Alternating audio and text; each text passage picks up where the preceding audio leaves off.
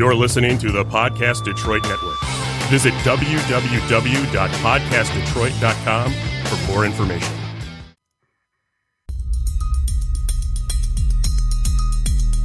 Hey everybody, this is Ted DiBiase, the Million Dollar Man. And if you want to get your money's worth, stay right here because you're listening to Knockouts and Three Counts. And remember, everybody's got a price. The Million Dollar Man.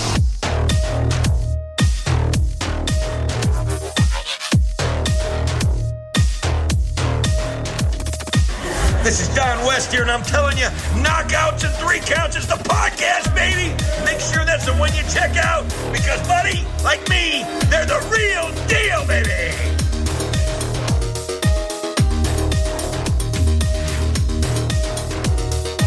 This is Jake the Snake Roberts. Just letting you know, you need to listen to Knockouts and Three Counts, or you'll see that damn snake again.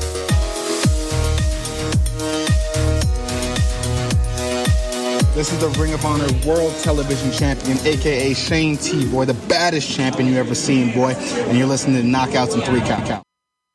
What up, though, everybody? This is Kyle, and you are back watching, listening. However, the fuck you're consuming this, you're back watching Knockouts and Three Counts. And hey, we thank you for that. Hey, if you've been paying attention on any of our social media, which you should be, at KO3C Pod on Twitter and Instagram, or if you're watching this live on Facebook, you know you can find us here at Knockouts and Three Counts Podcast. You would know that, you know, tonight's episode might get a little bit interesting because we've got a fucking mercenary on with us. We've got the mercenary himself, Mr. Garrison Creed. How the fuck you doing, brother man?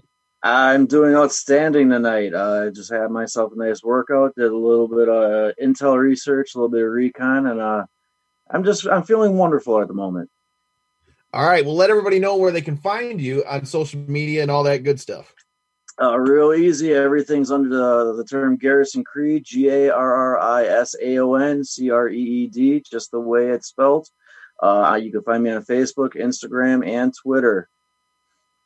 All right. So, like you said before we were going on the air, man, we've been uh, we've been following you for a little bit here. Um, first time I kind of got wind of what you were doing is around uh, the Indie Wrestling Expo that went down last year. As if any of you guys were there, you guys know and have been following us for a minute, you can check out our interview in the top right corner with the Queen of Bad Street, the beautiful Miss Miranda Gordy. Uh, so you've got quite the weekend coming up ahead of you next weekend in Texas.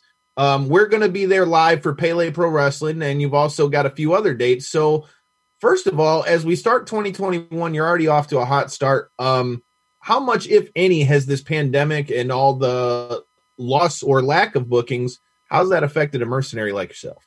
I uh, really all it did is uh, it made travel a lot more difficult, uh, planning a little bit more difficult. So I had to uh, look at my dates, make a couple of phone calls, adjust fire as necessary and uh, looking for other different places to operate. Um, so my normal locations were uh, a good chunk of them are here in Wisconsin, Minnesota, and I was breaking out into Illinois. Well, Minnesota has been shut down uh, since March. They haven't even tried to reopen.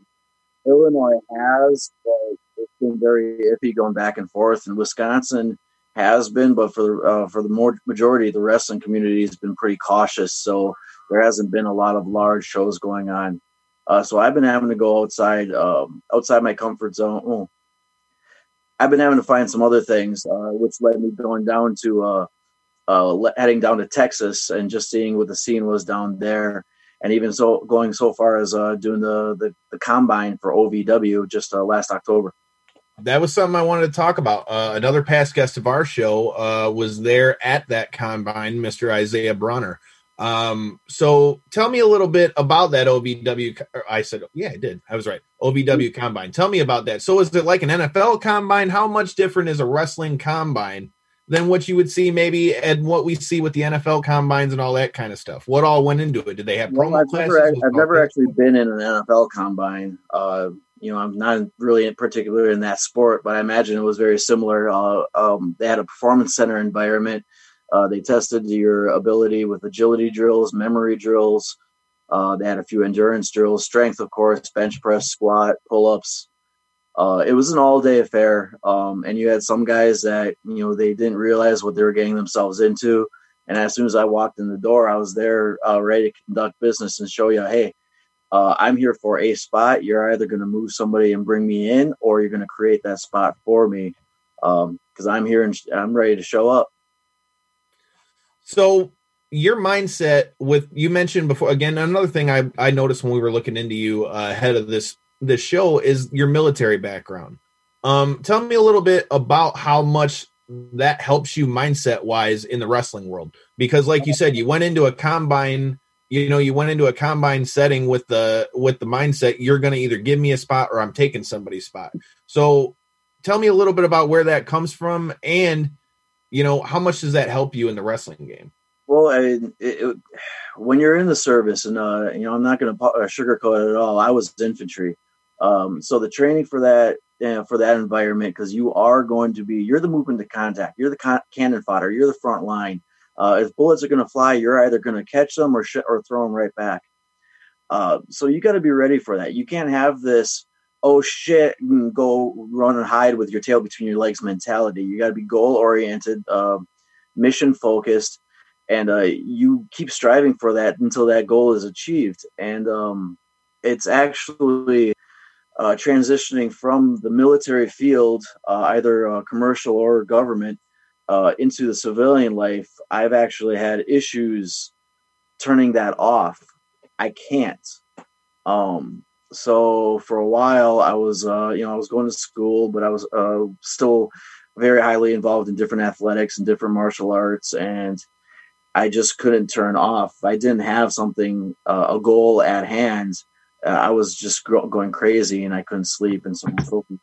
Uh, so once I, I discovered professional wrestling and got into it, it was from the day one, bam, we're off to the races. Uh, so now, and I didn't think I was going to be anywhere near where the level I'm at now. Uh, you know, traveling out of state, traveling out of country, uh, looking at, at, traveling more countries once this pandemic goes away. Damn it! Um, I hear that. But uh, I, I thought I was going to be working like once or twice a month, maybe here in a local bar or something like that.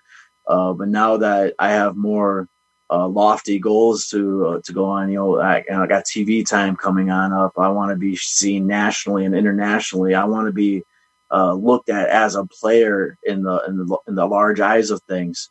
Um, that's just driving me even more. So I mean, that's my mission. That's my uh, my goal to attain is that to have that impact to become a guy that larger promotions are calling to bring on in and not the one that has to send out emails and calls all the time uh, practically begging for that job no i want i want them to create it for me to come and fill i can completely relate with that because we're on that same grind trying to grow this here podcast um, which brings me to a great point. Another one you mentioned that you're starting to uh, broaden and expand your horizons. Uh, another place that if i'm not mistaken that we saw you do your thing at in 2019 what or no 2020 excuse me. What man this 2020 has got me all messed up bro.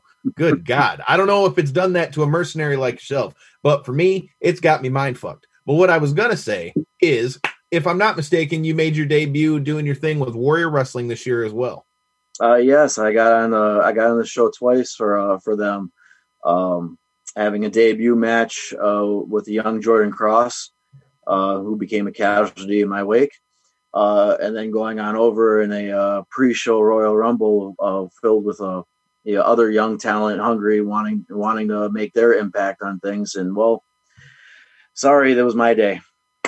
Hey, I completely respect it. I bring that up because we made our way down to Warrior Wrestling for one of the three nights of their stadium series as past guest of our show, Sam Adonis, who will also be on this Pele Pro Wrestling show coming to you January 14th. If you're in the Texas area, make sure you're there because knockouts and three counts will be there as well. Um, so going into that, we were there, we went down there, Kevin and I, and we got to actually interview a fucking machine down there named Brian Cage, which you can check out there in the corner. Um, tell me a little bit about, you know, this is something that Corey, when he gets in here, will have plenty to ask you about. So you mentioned that you're on your way up. You're really starting to get a look from more um, more higher known indies and things of that nature, whether it be OVW, Warrior Wrestling, all those things.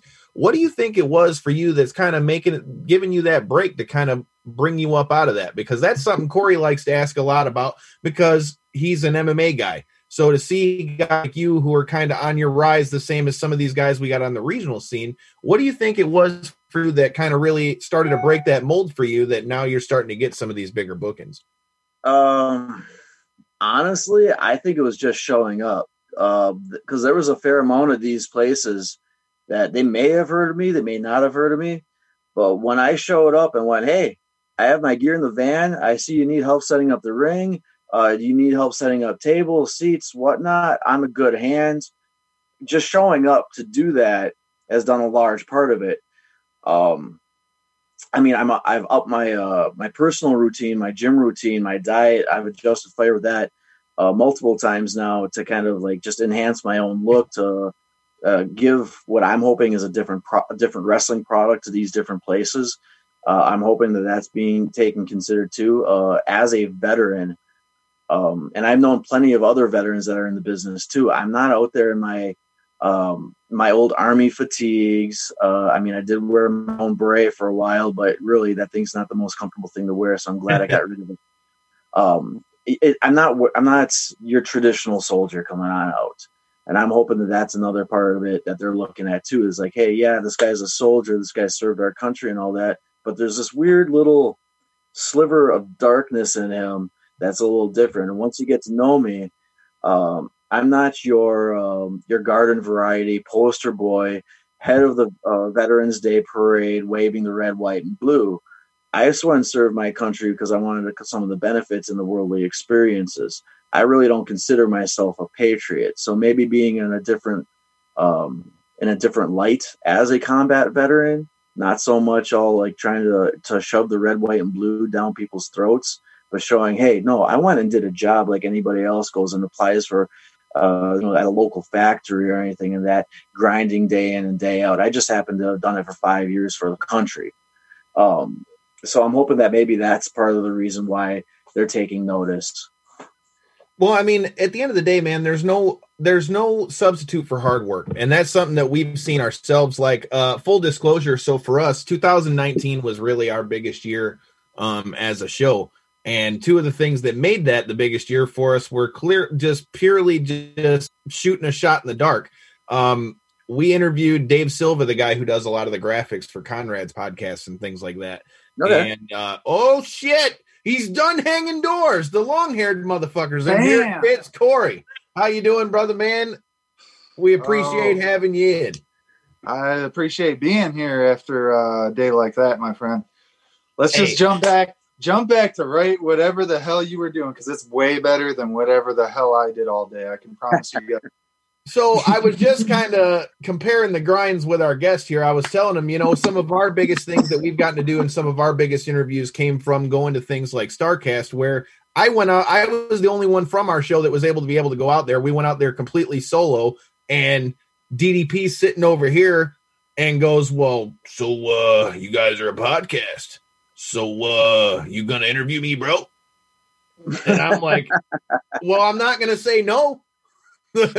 So i totally can relate. up. Here's the microphone. is the best talking. thing that you can do Corey, we were just getting into something that you have talked about quite a lot here on the show. You know, you have mentioned that seeing some of the grind that these wrestlers go through on their way up, you know, the, a lot of the way we're seeing some of these regional fighters that we interview, we got a little bit into some of the things that helped Mr. Creed kind of bust his way through, you know, through some of these ceilings here and starting to get on some of these bigger indies. Uh, you know, obviously he's be making and bringing the noise in Texas. Okay, mm-hmm. I got to admit, this is my first time to Texas. Our co-host Devin has moved down there to Texas, so we're going to be linking up with him. You'll get to meet him firsthand when we get down there. So I'm really looking forward to this weekend. But first order of business for you, you talked about you know some of your military background. We talked some about you know some of the things that you were doing in there being infantry. You're going into a triple threat match. You've got not one but two opponents. How does that change your game plan? What are your thoughts on this match? What are the mercenaries got to bring more ammunition because you can only pump one body full of so much lead.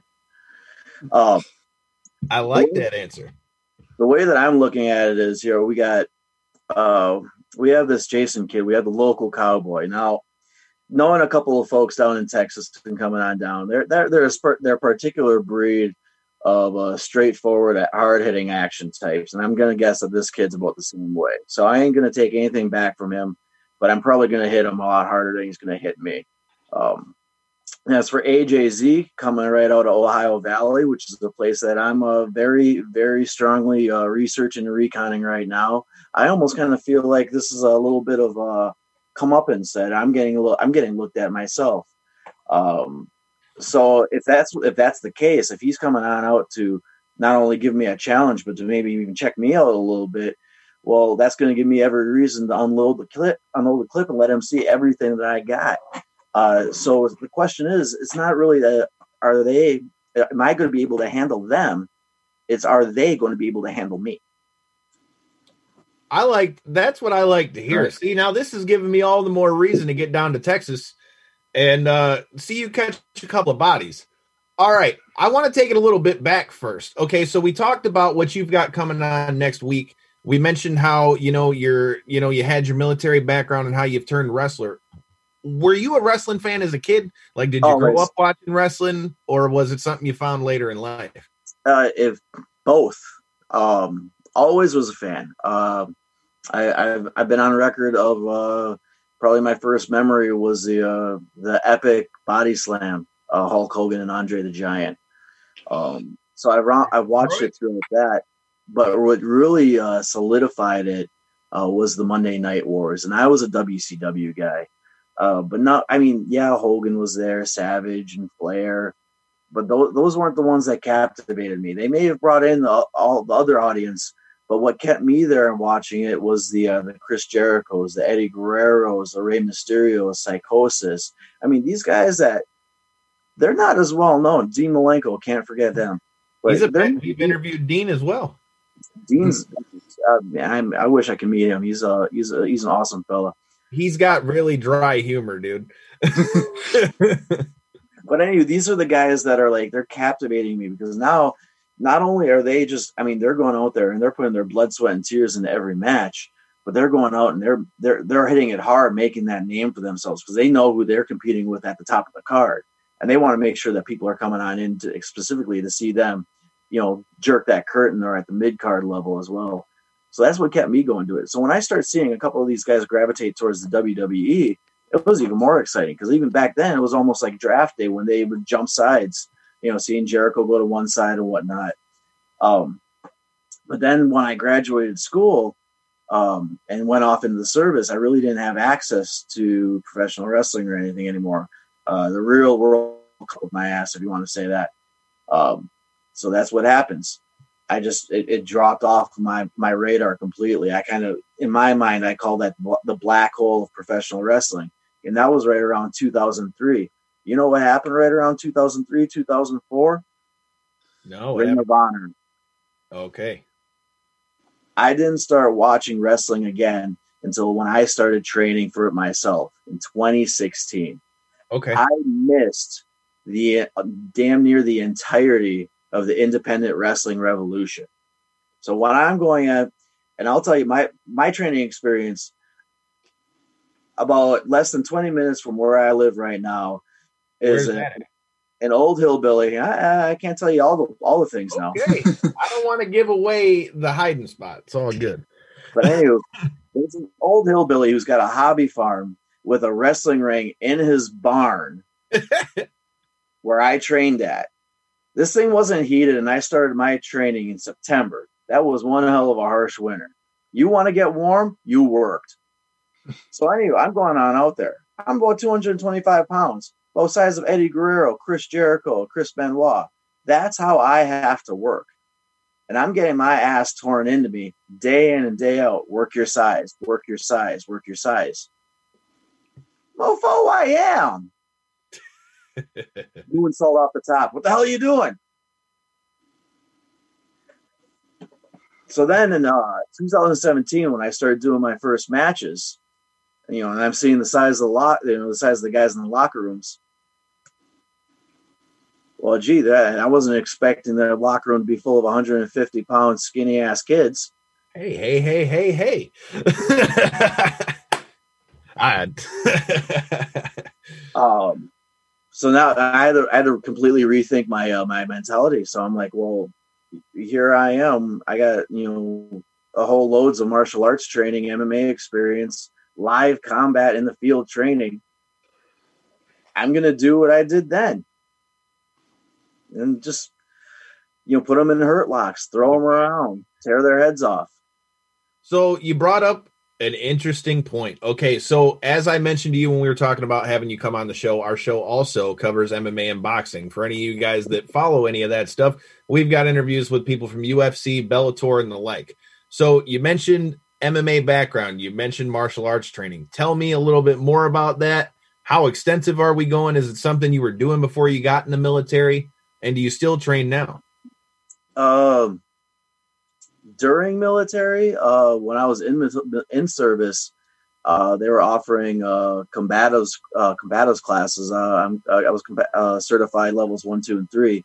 That's uh, all the way up to hand to hand weapons. So we're talking knives. Um, but a lot of that's based on uh, Royce Gracie style jujitsu. Um, and you could throw in a little Bruce Lee in there too, but uh, Bruce Lee never really got to the ground game or anything before he uh, sadly passed away. Uh, I also lived in South Korea for a year, so while I was over there, and it's not really a fighting style; it is more considered an art or a dance. Um, I, I, I, became fairly proficient in Taekwondo. Um, came back stateside, uh, after my service and all that. Oh, I also was um, just for shits and kicks while we are deployed and to keep ourselves in shape. We boxed. Um, we got we we got somebody who actually kept us with a full supply of boxing gloves and mouthpieces, and we go and beat the shit out of each other every Monday night. Um, so you know, I got that under my belt. Uh, high school style, I was a I was wrestling in middle school and high school, so that's under my belt as well. Uh, when I came back and was going to college, I was still trying to keep, you know, find other things to keep me involved. So I uh, de-learned everything and uh, started my uh, started my game learn, learning karate. Uh, got into a couple of MMA cages, um, lackluster. Um, but I did uh, what's called pankration, which is another Gracie style uh, MMA style, and I was uh, fair, I was fairly proficient at that. Um, doing that quite often, just you know, it's just more of something to do in my spare time. Um, and then also uh, nearby, I found a uh, a local third degree black belt in Aikido. Uh, so I started uh, started up training with him, just showing up and being like, "Hey, here's some gloves. I got my mouthpiece. Let's go!" And uh, kind of just uh, you know, just right there training on, on you know in the fight, uh, learning, and it's it's something I can I still continue to do. I got a couple of MMA guys here locally that occasionally I'll go and we got we know some place where they got some mats or some cages out, and we'll just just go and throw it on for a little bit just to see if uh, you know I'm still sharp. Hey man, if you're still training jujitsu, maybe we'll have to uh, tangle it up when we get to Texas. hey man, 150 pounds? Oh, you ain't gonna Royce Gracie me, that's for sure. Hey, I didn't say I didn't say I needed to Royce Gracie anybody. I ain't scared. But uh, I ain't scared, man. I've had my ass whooped from the guys from American Top Team in Florida, clear down here to Michigan. It can't be no worse than the ass whoopings I already got. hey man, you said it yourself. Okay, so you're talking about little guys fighting. Dude, my first boxing fight that I took at 13 years old, I fought at 120 and then I fought at 125 after that. And then uh like I said, man, I was always the small guy. Everybody was always bigger than me, so I had to I had to quickly figure out either you're going to learn how to fight or you're going to get your ass whooped. You know, I, it's kind of funny. I've always uh it's actually a kind of a life philosophical thing about me. You really don't know who you are um if you haven't had the shit kicked out of you. Agreed. I mean, it, it's incredibly humbling. Uh one of those MMA fights I had um I fought at heavyweight Oh shit! I weighed 218 pounds with my with my clothes on when I weighed it. He weighed he weighed 264 bare ass. Um, oh shit! I still gave him a solid two rounds before the ref had to call it because I was still sw- I was uh I was out on my back, but I was still swinging. yeah, you were fighting, but you were banged up, man. So, do you watch UFC much now? Uh, I haven't gotten into it uh, not since uh, Vitor Belfort and Chuck Liddell were still around. So okay. I've kind of fallen off for a bit. Hell, Vitor's still around, and Vitor's been making his foray into wrestling. Did you see that? that? Is he now? He showed up. Uh, he came out to the ring with uh, Mike Tyson and them on AEW. He came out with him. He came out with Henry Cejudo. He came out with uh, who else? Anthony Johnson came out with them. Uh, yeah, he I thought he'd came be- out I thought all he'd be them. retired- I thought he'd be retired somewhere, sitting out on a beach with a fruity drink in his hand. Still technically signed to Bellator, isn't he, Corey? No, one championship. Or no, one one Yeah. championship. That's it. Damn. Yeah, Hey, still man, there. TRT Vitor is running wild. That's how I was gonna say. He uh, he PRT went overseas so that he running could get a he could get his hands on those supplements again, and he's looking nice and juicy. He's he's ready to get back in that fucking cage. I mean, he's Hey, posting on his to our guest, Instagram. He's all kinds of old school Vitor jacked up, and it's. I, I wonder who they're going to match up with him. I, I feel bad for whoever it is, unless it's somebody significantly younger or higher skilled. But there isn't much of that left. So Well, no, I, uh, from what I remember, he was always highly skilled, and he had, Yeah. I mean, he- He's he, quick. had gas for days. yeah, so So I think that's a perfect question for you being both sides. Go ahead, Corey. Finish your thought. Oh, I was just gonna say, if I'm not mistaken, I believe he's something like 43, and he's still looking like that. So it, it'll, it'll be like that 43, bro. it'll be very it'll be very impressive to see what he what kind of sk- speed and skills he maintains through such a long layoff and getting Okay, back on the uh, getting back on the train. It'll be excited to see if we get old uh, Vitor or not. Okay, but I'll pose this question to both of you though. You mentioned that he's fighting in one FC. Do you think that uh his skills are just going to be able to overpower the lack of name power that they have over there in one FC, or do you think he's gonna Father Time's gonna catch his ass? So, Kyle, you know this as well as I do. Uh, uh, should I say better than I do? Even every single MMA gym out there's got some killers in it, right? Right. So just because you might not know a bunch of these guys at One FC, they've earned their way to that spot one way or another. Sure. I'm Um, not saying they're scrubs, but there's levels to this shit. No, absolutely, absolutely, absolutely. But that being said, that's why I, I posed the the statement I did with the matchup because it's that's the interesting thing. Who are who who do they put him against? Is what really defines the matchup in my eyes, essentially. Mr. Creed, what are your thoughts? Since you said you were a Vitor fan, what are your thoughts on him still foraying over there in one FC? Well, really, I don't think age is uh, uh age is going to be a factor. Uh, I could say Yep. that one uh, at myself again, not telling you. Um, but at the same time, I mean, I, I would think it would be more uh, based off of what our Vitor's goals. Uh, you know, is he uh, vying for any championships or is he fighting for you know just the pot? You know, just to make some money. Uh, Yeah. So if he's fighting for championships, he's got a ranking system that he's going to go and he's got some targets on that, to, you know, so he can clear the path to number one. Um, but then again, you know, if he's just there to collect a pot, you know, I, I'm a name. You're going to put me on the card. I'm going to make so much money. Put me in with Joe Schmo, whoever the heck who thinks they can take out, you know, Mr. Famous over here. So I mean, I think it comes down to what his goals are. Absolutely, absolutely. That's a that's a real fair point. And if I'm not mistaken, I think his plan is a couple one offs. I think it's like a a three fight deal or something like that. So it's not supposed to be like like With you said a grind. With his towards a already established legacy. I mean, what's another championship going to do? Uh, his name is exactly. almost bigger than a belt. Well, and even you could very well argue because of name value, like Kyle was saying with one FC, you could very well argue if he does go in and look very impressive in his first fight and get the win. Who's to say he doesn't go and fight their their champ Brandon Vera? You know, he's Right. fighting for 205, and Yeah. that's a winnable fight. That's an absolutely winnable well, fight. win- winnable fight. I mean, that's also that's the main event. That's that's asses and seats and ticket sales. Mhm. I kind of see this being something like a similar situation, kind of like to what we're seeing now in the UFC with Michael Chandler. I say Yeah. that because with Vitor's established name, and rightfully so, it's the same as I'll use this in a wrestling sense. Okay, so you had all the legends come back yesterday on Raw. They ain't gonna come there and just do. I mean, Bubba Ray talked about this on Busted Open the other day. He said, "Dude, WWE called me. I forgot when he said it was. They called him for them to come back. And his first question was, What the hell am I doing?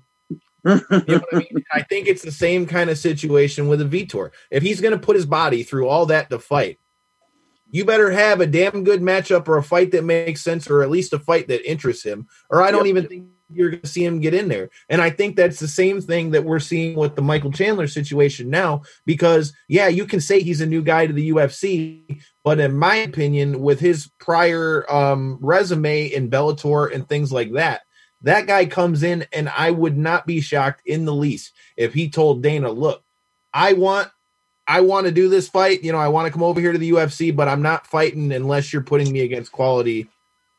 I'm either yeah. fighting quality talent or I'm staying where I'm at because you well, know he's getting paid in Bellator. Well, Chandler, all right. So Chandler came out and did a big thing in the media when he first got signed, stating that that's why he hadn't actually signed a fight initially was because the fact he was only willing to fight somebody in the top five, and he felt as though the UFC kind of agreed based upon, like you said, the fact of what he was getting paid compared to everybody else. You know, he, like you said, came in with the name value, came in with um, shown talent, shown abilities, and the fact that he's got experience doing it. It's just like if anybody goes to get a job at my work, anybody's work, you've got experience and you can show that you've got certificates doing it. Hey, you get a couple extra bucks. You know, that's how it goes. Um, but he came out he was very active in media saying that he wasn't going to fight somebody unless they were top five um, dan dan hooker who he's now slated and confirmed to That's fight dog fight is is number six um, incredible fight but i do think that was a big uh, a big thing that kind of held this fight from being made up for so long um, is the fact that even though it's only one number slot if that's what. Yeah. I think with this one, this is one where I think the reason why they were able to make this fight happen is because Chandler, you know, ultimately, like you said, he is outside the top five. But like you said, Hooker has all that buzz from that. Did you see the fight, Garrison, of the fight between him and Poirier from last year? Probably not. Uh, I mean, please do me a favor and go look that up when we get off the get off the air. It'll get your mercenary yep. juices that's one of the best fights that I've watched. Uh, if you check out our 2020 awards for knockouts and three counts, that was the one that I said was fight of the year. Well, yep. since we're talking about you know current things and current fights and all those things, let's switch it back a little bit to the wrestling side. So, how much wrestling are you watching with all of us being home in a pandemic? And if so, are there anybody that's going on nowadays that you like to watch to try to either see things from their style or somebody you got your eye on, somebody you like to watch? Well, I mean, I'm it, I got access to the network, so I mean, I got all a plethora of library to go through, and I always, uh, you know, just because I was a huge fan, I always like going back and watching any Rey Mysterio Eddie Guerrero match, Halloween Havoc '97. sir. Um, uh, and it, I can't do that. I will never even attempt to do half a court. I won't even touch that match with a ten foot pole, but I'll watch it. Um, but I also like to go back and I like to watch a lot of Chris Benoit, what he did. Uh, anything with Chris Benoit and Kurt Angle, I mean, it was legitimate, uh, hard hitting. Uh, you can feel every chop. Um, you know, kind of like so classics instance. Uh, I like to emulate as much of that as I can. Um, Brock Lesnar, well, I mean, if you could throw a guy, you already know what Brock Lesnar does. Uh, nowadays, like what am I trying to keep up with now, uh, business wise, and what the product is? Because I look at I look at all the different varieties of styles of wrestling. It's not just professional wrestling as a big ball thrown together. Professional wrestling provides different products. You got what AEW has put out there. WWE can even be broken down to what SmackDown and Raw and NXT are putting out there. Uh, you got other companies like MLW. I like to pay attention to them because they like to bring that that, that combat style. And then other um, uh, other indie feds now. Now now that I've been around, I know some of the guys that are out there, and I try to keep up with uh, uh with my friends and how they are up. And uh, you know, like what I, am getting a kick now out of watching AEW Dark and seeing guys that I've been in the ring with on there, and I'm just like, go get it, brother. Um, but as for styles, uh, like I said, I like to throw in a little bit of Brock Lesnar because I mean, you you run into Brock Lesnar at a bar and piss him off, you're gonna have a fight. Well, he, sorry, when he's in in the WWE ring, it kind of looks like the same thing. Yep. Um, Yep. I like watching uh, Karrion Kross. Uh, I mean, that guy's that guy's another Big beast. fan of that to me. Um, who else do we got there now? Uh, Cameron Grimes. You know, kind of like the uh, the chicken the chicken shit guy that can come on in and take his pop shots. Uh, Dexter Loomis. Further away Tommaso from Dexter. Loomis is gold. Oh, Dexter Loomis is gold, and he doesn't even have to crack a smile. Um, again I- see i feel like you and i have a lot of the same um style as far as the type of stuff we like to watch another thing i caught myself watching the other day which i'm going to take a wild guess and say that you're probably a fan of too i've i watched wrestle kingdom the other day man i love what i see over there i love the hard hitting stuff um you brought up brock lesnar here's a fun little side story. I was there. Ring the bell. There's no bell for me to ring because we're not in the studio. But I was there when Brock Lesnar won the title from Randy Couture. Nice. You talk about a punch that didn't look like hit the man. Like I swear to It you, doesn't, it doesn't have to. it. But dude, it just grazed him. If you watch the fight back, even in a slow mo, he hit him, and the punch went like this off the top. Is didn't even hit him flush, and And I- gone. And if I if I remember right, Brock Lesnar had cut damn near thirty pounds, something like that. He was he, he was walking he was a walking three ten. He Yep. had to cut down to two seventy five, and here's Randy Couture coming on into that match at two twenty. Yeah. There was a huge weight disadvantage in that one. I mean, Randy Couture can wrestle his ass off, but now he's going in there. He's going on in there with a farm tractor. It, it sounds kind of familiar to a story that I was just hearing a little while ago. You know, 220 against a full fledged heavyweight. Uh, but uh, that being said, um, it's it's a when you kind of see it when um, when you see Ngannou fight Francis Ngannou because he's similar size, same kind of statue, obviously a little bit different That's a styles big and stuff. fucking man. What do you mean? But stature? He's got those sledgehammer fists, man. And Brock was the same damn way. And Mhm. like like Kyle said, it with those type of punchers, man, you don't have to land clean. You don't have to hit them. You just literally have to hit them anywhere. There could be any touch of anywhere, and that's all it'll And take to knock you know, somebody out. And you know they train to know where to hit. So even though if he glances Yep. them right on the side of his head, there's enough Yep. of a s- a, soft spot right here. Yep. Yep. It's close enough. Behind the ear, hit the equilib- You got- got- got equilibrium. behind the ear. You got you got the uh, you got the temple, and then you Mm-hmm. have where the jaw clinks. So you can make those back molars go. The guy's gonna go sleep real quick. Yeah. Well, it's fucked up you say that. It's really fucked up you say that because you're bringing back bad memories for me. So Corey actually was there. Uh, Corey was actually there for it. Uh, in my defense, I fought a man that I definitely shouldn't have fought. I was supposed to fight at 125, and the guy that was supposed to fight didn't show up. So me being a young, tough, macho young kid, I'm like, fuck it. I hit hard. We'll fight him anyway. I fought a guy that was six foot tall, 145 pounds, and let's twenty say, pounds is a lot. Right. And the sad part of it is, and I can say this with a straight face because Corey was there. Sad part of it is what people don't realize, people think it's these hard punches that do it. A hundred percent transparency. I can say with a straight face that kid did not hit as hard as me because I only hit him a good. I would say in the first round, I hit him with three straight shots at the end of the first round and knocked him into the corner. And he's like, "Oh shit!" After that, he never let me get close. He only hit me with one good punch in the four rounds that really put me down because he had me against the ropes the last minute and a half. Caught me right where your jaw connects. I went down. I got right back up. I'm like, oh, fuck. Wait a minute. Yep. Wait a minute. I was good. Like, wait a minute. Yep. um, going back to those boxing matches I had in Iraq, um, I had one of them. Uh, one of my box, boxing matches was was a guy off, off our sniper team. Now this guy was a trained boxer. I don't know what level it was, but he had legitimate training behind him, and he was a beast in the gym. Uh, we were maybe about the same weight, but I'm a short, stocky, dense piece of shit. This guy, he's got the length, he's got the girth, and he could probably walk on into uh, Calvin Klein and be an underwear model. So we're on out there, and he's dancing circles with me, just talking, talking with the fist, just bop, bop, bop, just catching me with all these little ones. I ain't touching them at all. So about round five, I finally get one small little glancing blow on his chin, just a tiny little nick on his ass. He's up on his feet.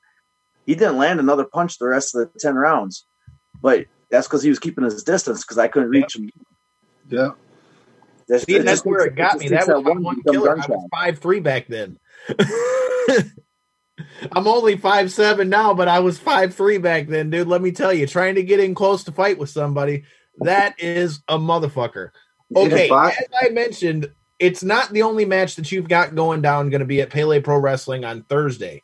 Tell us a little bit about what else you've got going on in this weekend because you've set yourself out quite the fucking hit list next weekend. Uh, we're, we're we're shooting ahead. I mean, I can tell you what I'm doing this weekend, but I can't really tell you what I'm doing this weekend. All I can tell you is I'm going to be in Louisville, Kentucky. If you know what's in Louisville, Kentucky. Oh, I do. He's. It looks like he might have a run with OVW. I want to see you and uh, Isaiah Broner lock it up. That's what I want to see. So then I got Thursday at Bro, and I got that triple threat match to make that impact on it. And then, like I, like I said, I'm coming on in there, you know, trained and ready to go as I always am. So I'm just asking those two gentlemen, make sure you're ready to go. Then Friday, not confirmed, but I will be at Texoma or Texoma with my gear in the van, ready to go. Uh, if you see posters, we got Tim Storm there. We have Will All Day. Um, I do think, believe uh, Magnificent Malico was on it. I'm not looking at the poster in front of me right now, but uh, there's a, there's a couple of a who's who is going to be at that show. And then APW is also running that Saturday. Um, we'll be at that show as well. So will I. So oh, look at there, look at there, and so will past guest of the show, Sam Adonis. Make sure you're in the building for that motherfucker. If you are in Texas, Corey, we need to get you traveling with us so that you can be out here at one of these events with us. But knockouts and three counts will be in the building for that one. Two of those, two of those shows, you're also going to see this very large, burly fella called Wild Man Husk.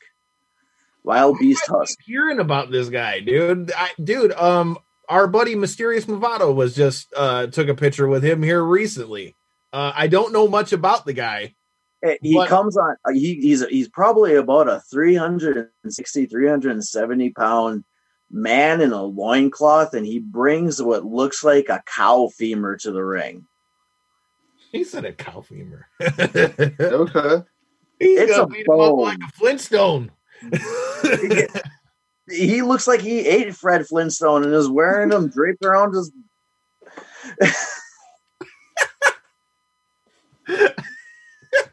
My man's got a little bit hungry, bro. On the way to the ring, he had to skin a motherfucker real quick. That's what happened.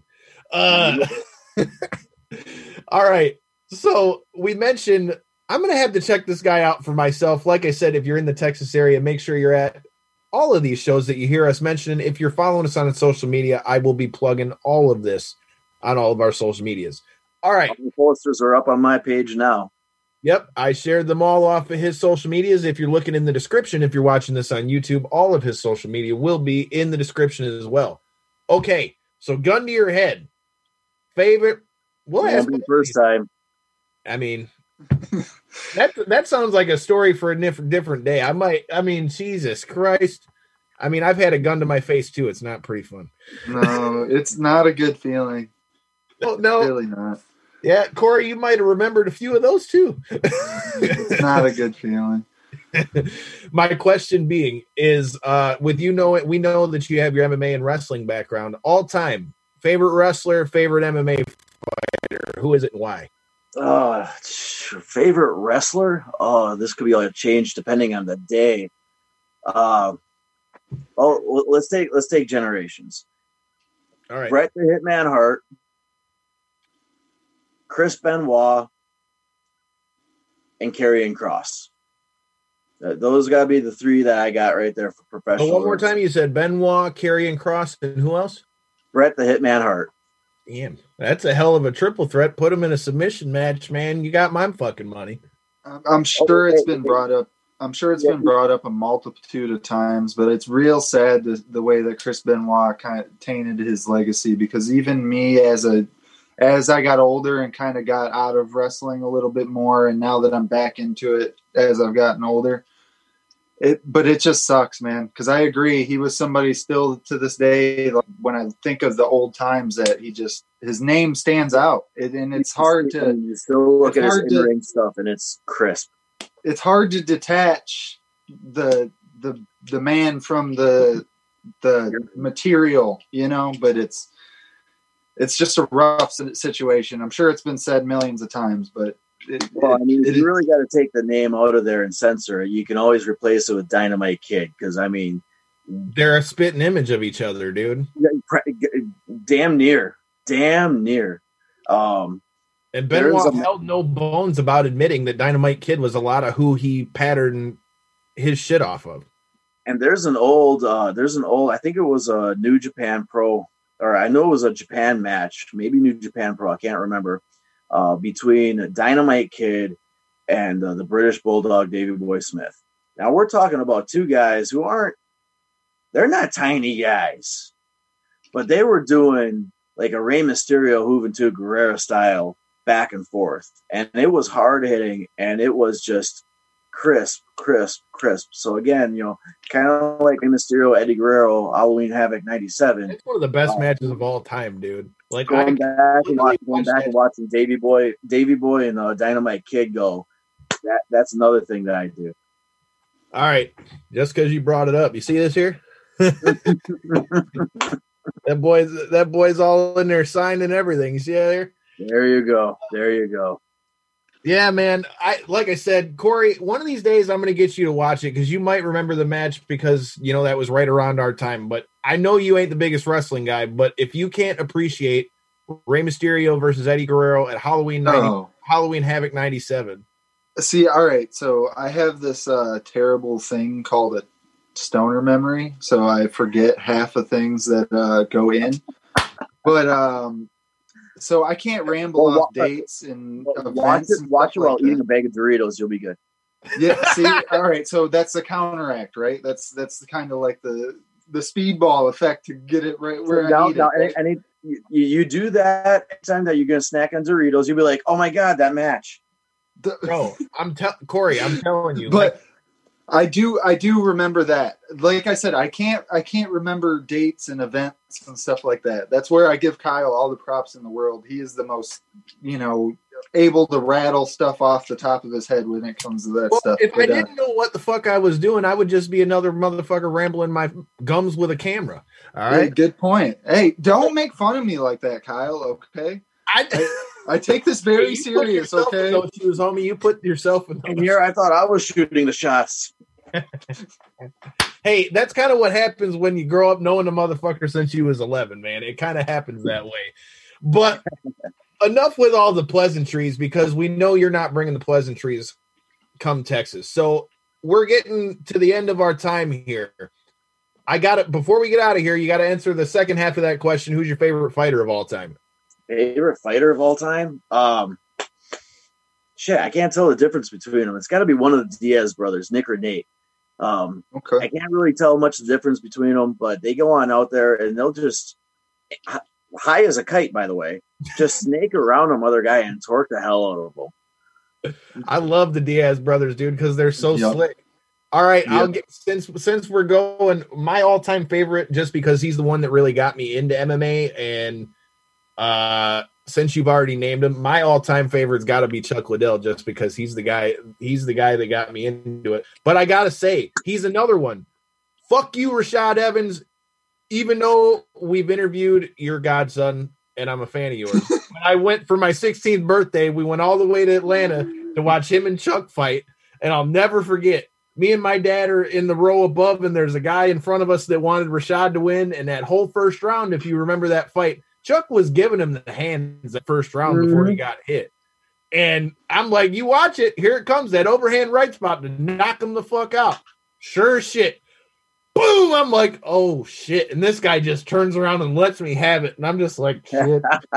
shit. I have to just take this one. I lost this one, motherfucker. So you you're not, he wasn't the only one rolling with the punches after that, huh? Yeah, I shit, I was rolling with the punches and everything. I was just glad that we didn't bet any money.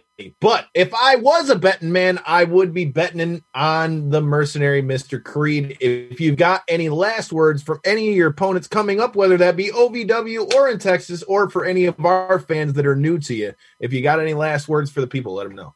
Well, I mean, I gotta plug some merchandise, right? Uh, you, Absolutely. you, you, can, you can find my stuff at uh, Pro Wrestling Tees backslash Garrison Creed. You also, I just opened up on uh, Boot and Heel. If you want to get a hoodie, you want to get a throw blanket, you know, uh, a, a small child that you want to get a mercenary onesie for, there you go. You go to Boot and Heel, that's on there. Um, just look that up, and I'll have my name on the list. Um, you know, help support the cause, my cause. And uh, to anybody else, OVW, any other promotions I'm coming out for, if you're a new fan, for you guys on there, just listening to the podcast world, yeah, uh, this soldier's going places. Watch me. I think that sums it up. Corey, you got anything else? Um, apologize to all the regular uh, watchers for being uh, a little bit late. Work uh, when duty That's calls it, at you're work. kicked off the show, bitch. I know it is what it is, though. I raced home. I'm doing 80 down the highway with a high with a headlight out, hoping I don't get pulled over, just so I can make it to the show. But See, now that's dedication. See, that's just like us traveling down there to Texas. Uh, like I said, make sure you stay tuned, man. We've got good stuff, Corey. We appreciate your we appreciate your time and making it here, brother man, and not crashing with that fucking headlight. Because hell, I do 80 and I'm not in a hurry. But uh till next time, and in the in between time, make sure you smash that subscribe button so that you don't miss the vlog from our trip coming to Texas next week. Hell, you might see the mercenary in it. And until now, and in the in between time, thanks for checking out the first episode of 21. Peace.